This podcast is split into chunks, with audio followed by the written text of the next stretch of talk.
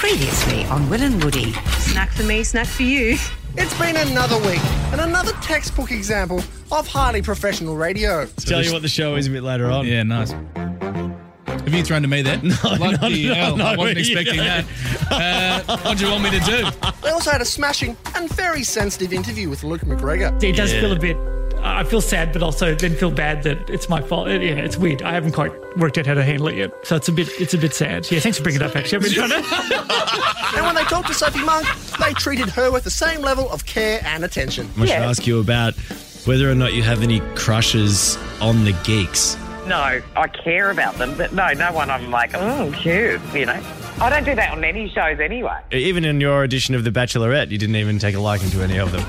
Oh, that's not true. While we're on the topic of crushes, did anyone pick up on the intense sexual tension between Will and Woody this week? So if I Yeah. said I was aggressively kissing Will, the adverb, the, the, the adverb is aggressively. But you could say you were kissing Will aggressively, so you, then that, the, the adverb goes after the verb in that instance. As long as I'm kissing you, I'm happy. I'll tell them to get a room, but they already have. It's just a shame it's full of microphones. you naked? Moving on quickly before we start thinking of the implications of that too much, here's Will ripping to Woody for, uh, something.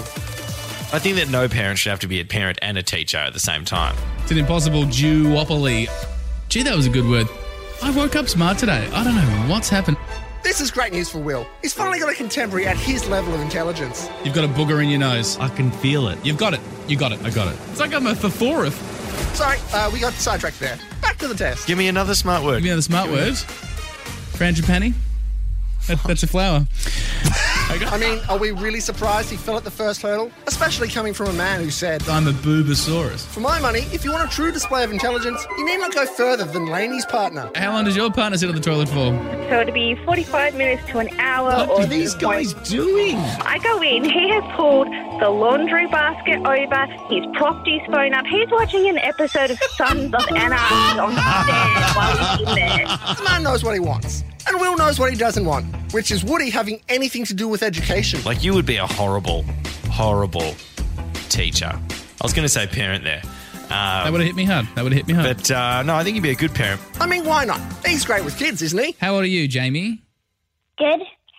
Perfect. Um, And he's certainly all about efficiency and parental hacks. Uh, dress the kids in their school clothes the night before, and they sleep in their school clothes, So- and they just get up and go. yeah, that, that's actually brilliant. All parents should do that. Is that like shoes, shoes and socks on as well, Lee? Nah, mate. No, I don't I'll just, I'll just staple. I'll staple the shoes on. You never take them off. You don't need to get ready if you stay ready, I guess. Everybody knows a middle aged man who has a story that they reel out at any chance. Our boss loves the fact that he knows Emma Bunton. We're going to call him and see him how quickly we can get him to bring up Emma Bunton. This will be so easy. Hello, buddy. G'day, mate. We were talking before. Um, Yeah. Did you know Jerry Halliwell over in the UK? Nah, Emma Bunton. Got him. He's got him. He's mentioned it. Oh, Very good. Now, a big shout out. Obviously, the weekend review was a bit different this week because it was voiced by our audio producer, Tim. Uh, at our bequest, and that was absolutely amazing, Tim. You've got the job. Congratulations. One less thing for us to do on a Friday, am I right, Woods? my friend. Too easy. Hear more of the boys on the Full Show podcast. You know you want to.